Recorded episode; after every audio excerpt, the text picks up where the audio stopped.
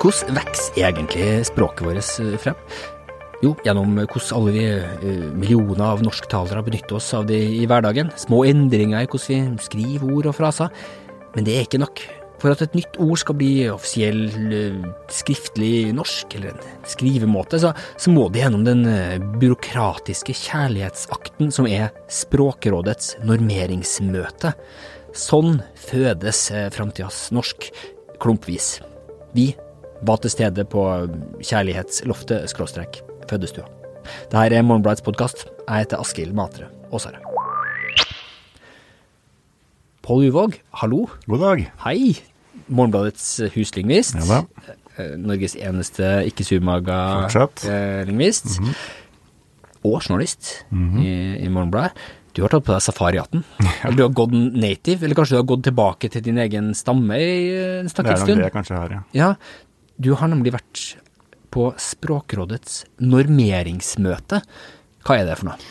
Det er et møte de har fire ganger i året, eller mer, eh, som eh, da går ut på at de sitter og bestemmer noen bøyningsendelser som, som skal inn og ut, eller uh, nye ord som skal inn. Ja. Et av dem skal vi sikkert innom her. Uh, og så gjør de sånne små, gradvise endringer som uh, vi kanskje ikke tenker over i det daglige, kanskje ikke merker. Men det her endringene skjer, det her de blir banka igjennom, egentlig. Det Ja. her er porten nye ord og skrivemåter må gjennom for å, å tre inn i det offisielle språket. Ja. Ja. Så da sitter det da et råd på seks eh, mennesker, og så er det da gjerne et par eh, til, som da vurderer da om eh, de skal ta inn en hunnkjønnsform i, til et ord, eller om de skal eh, kaste ut en intetkjønnsform til et annet ord. Og så eh, er det veldig, veldig grundig. Det har eh, lange forberedelser med drøssevis av dokumenter som da skal eh, gi dem et grunnlag da, for eh, de avgjørelsene de tar. Og det her har du vært med på, men hvem er de her skikkelsene? Jeg ser for meg de flytende hodene i, i Christopher Reeves uh, Supermann, i et sånt sort, eh, Ja, veggløst ja, rom som bare svever. Sånn ja, det er, ja. Det er det, ja. Mm. ja. Hvem er de for noe? Det er eh, folk som har peiling på språk. Eh, akkurat nå så sitter det vel to professorer der, tror jeg.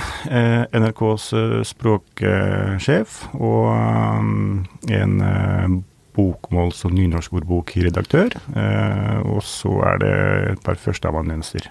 Ja. Og det er dem da som til slutt skal geleide ord gjennom den her magiske porten. Det var spesielt ett punkt på lista når du var der, det møtet du var på. Ja. Punkt F3, 4-19, normering av drit og drit i bokmål. Det var det som trakk deg opp dit?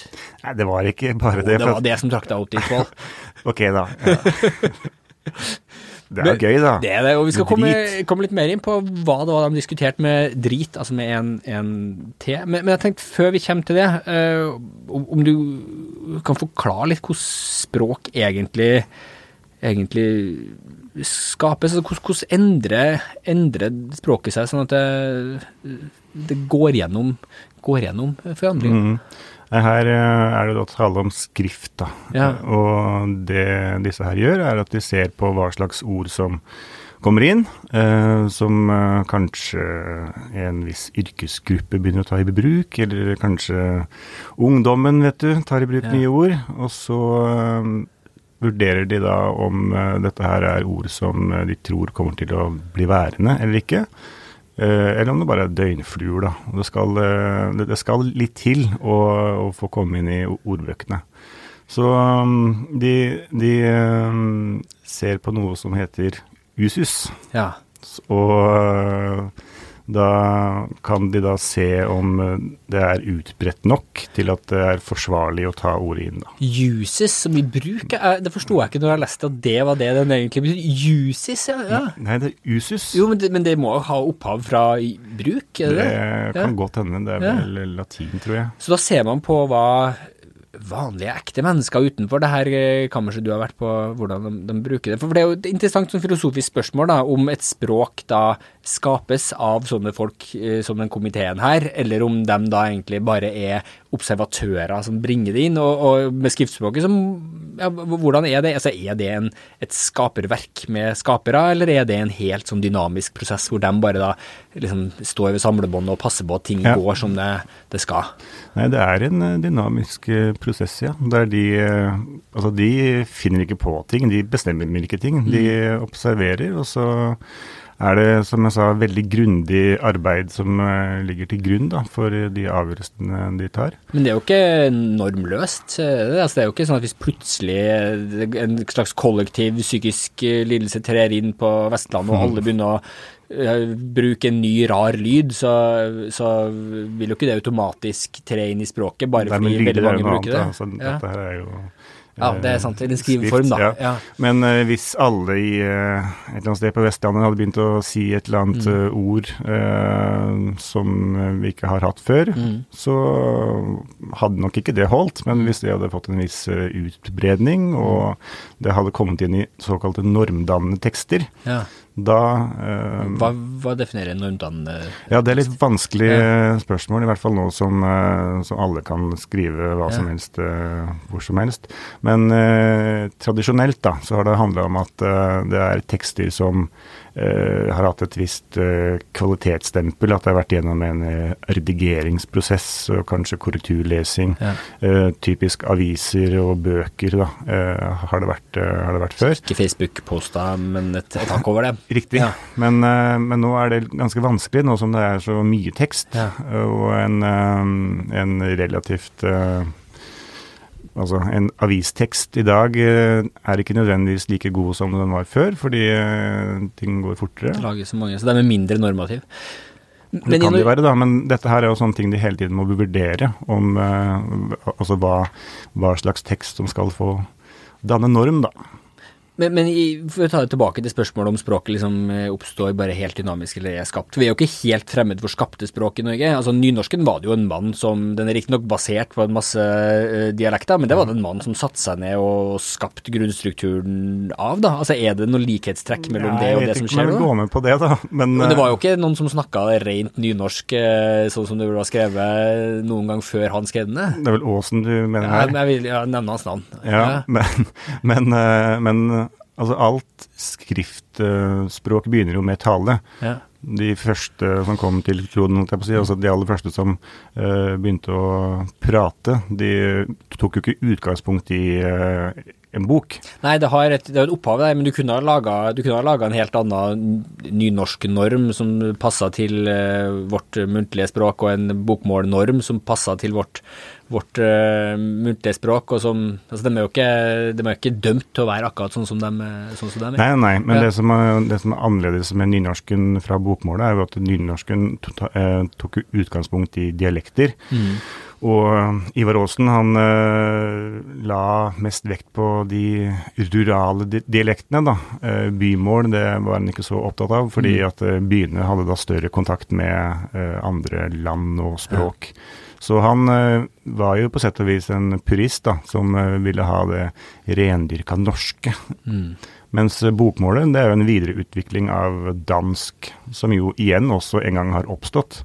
Eh, det finnes jo også skriftspråk som, eh, som, konstrueres, da, hvis du vil eh, bruke et sånt ord. Esperanto, liksom? Eller? Nei, jeg tenker da på stammespråk i Afrika som ikke ja. har hatt noe ja, før. Så der må man lage et skriftspråk for å kunne føre det ned i tekst, f.eks.? Ja. ja, og da må man jo velge seg et alfabet, om man skal ha arabisk eller latinsk eller kyrillisk, for den saks skyld.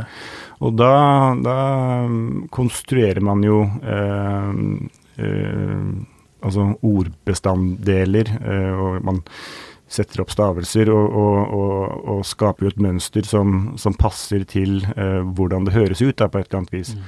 Og det er jo det Da er vi jo inne på det ortofone prinsipp, som det kalles. Jaha, hva, hva er det? Det betyr at eh, ordene skrives omtrent som de uttales. da. Ja. Og det står uh, sterkt her. Ehm, det står ikke så sterkt i f.eks. engelsk, så du har jo da eh, Hvis du ser på, det, da, hvis, hvis, du da tar et engelsk ord som 'made', mm. så ble det en gang uttalt 'made'. og er derfor det da uh, staves uh, 'made', da, eller 'made', kanskje ja. til og med ble det uttalt. Mens eh, her så mm, har vi et mye yngre språk også, og da ble det lagt et eh, prinsipp til grunn om at eh, det, skal se mest mulig ut som det høres ut. Så, så vi er egentlig, i motsetning til en del andre språk, egentlig nærmere mot det skriftspråket, er nærmere mot å bare være forma av uh, det muntlige språket som vi, vi har i, i Ja, ja. samfunnet rundt språket. Ja. Pluss at det er jo da også en del eh, sånne ting som henger igjen som, av hensyn til uh, tradisjon, sånn som eh, HV-ord. Ja. Eh, de, de eh, Vi uttaler jo ikke H-en i eh, hvem. Men vi lar den være der av tradisjonshensyn. Ja, ja. altså Vi har litt av det, altså, men vi har mindre enn en andre språk. Ja. Nå har vi vandra langt ut på de teoretiske viddene. Det var egentlig det jeg prøvde å lure deg ut på. ja, så fint. Ja, Men la oss komme tilbake til det konkrete. Hvilke ord var det som sto foran porten eh, og, og banka på da du var til stede på møtet? Det var mange. Ja, Eh, det, det meste var, eh, var egentlig genus, altså kjønn, på noen ulike substantiver. ja, F.eks. Eh, tang, ja. sånn som er i havet. ja. Vil du si én tang, ett tang eller ei tang? Ei ei tangklase, eller sånn? Eh, Ja. Men, eh, men eh, En vil tang? du Ja. si Ja, men eh, for så vidt så er det ikke noe annerledes med, med en sånn avbitertang, da. Mm. Ja. Vil du si Ja, det er- én avbitertang eller ett ja, avbitertang? da vil jeg si en, en Ja, tang, ja. ja. ja. Og det ordet det sto da oppført med valgfrihet mellom én tang og ett tang. Du kunne ha skrevet ett tang, ja. Ja. ja.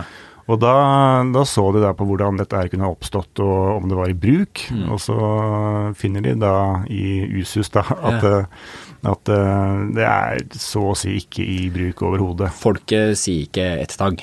Nei, men uh, dette handler jo da igjen om skrift, da. Ja.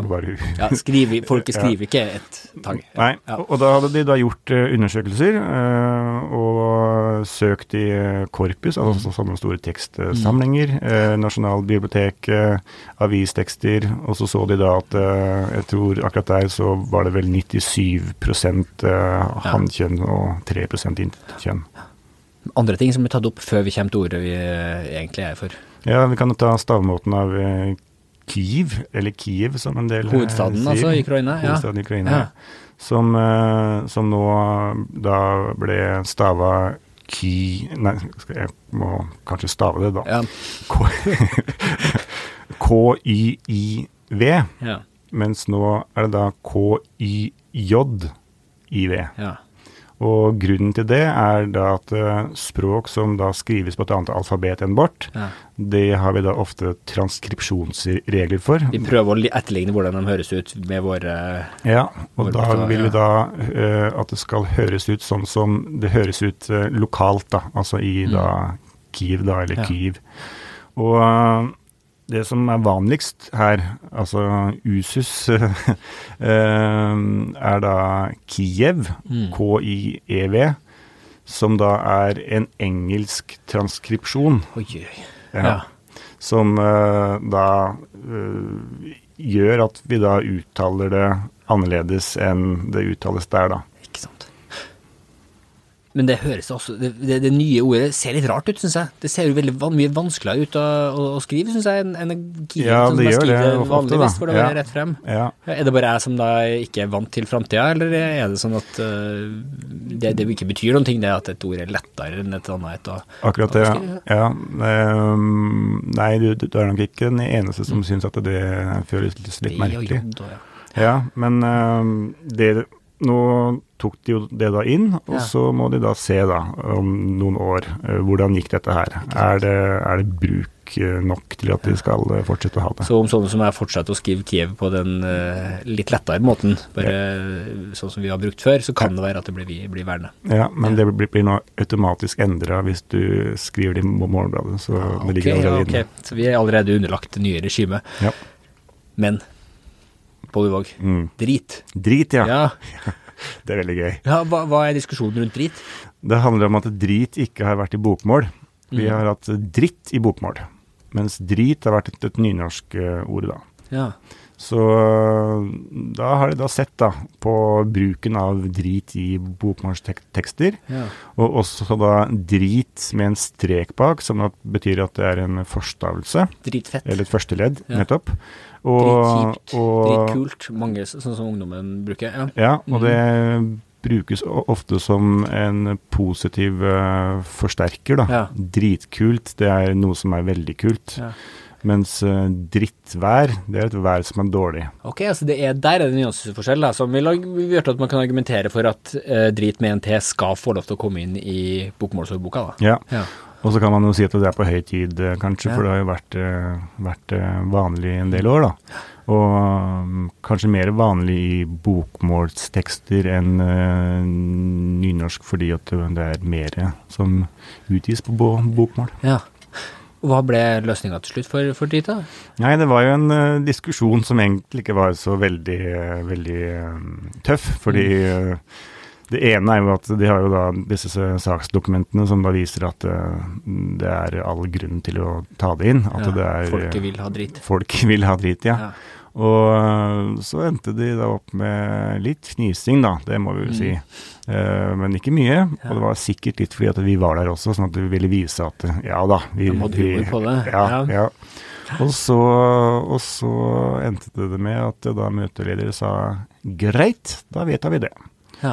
Og så, og så skal dette her da eh, behandles i Språkrådets eh, styre, da. ja. Så det er en siste instans som potensielt sett kan stoppe det? Ja. Ja. Og det skal skje i juni, tror jeg. Ja. Og når det da blir vedtatt der, så kommer det inn i bokmålsordboka så fort som overhodet mulig. Og så blir det da, som det da står, kunngjort eh, på passelig høve av Språkrådet. Ja. Og nå har vi allerede gjort det, da. Ikke sant, det her er jo en del av det. Og da trer vi også inn i Morgenbladets språknorm, eh, som du ofte eh, våker over. eh, Den Pål- styrer jeg. Pål Duvåg, Morgenbladets huslingvist og journalist her i Morgenbladet. Tusen takk for at du hjalp oss til å, å forstå uh, dritens vandring inn i, i språket, og ikke minst eh, hvordan språket i det hele tatt eh, endres. Takk, takk. Det var alt vi hadde i denne aktuelt-utgaven av uh, Morgenbladets podkast. Om du liker det du hører her, så fortell veldig gjerne venner og familie om oss. Om du går inn i iTunes eller den podtjenesten du bruker og gir oss en hyggelig tilbakemelding der, så hjelper det oss en hel masse. Musikken du hører i bakgrunnen nå er laga av Begg Lommegg og Odne Meisfjord. Jeg heter Askild Matre Aasare. Vi høres.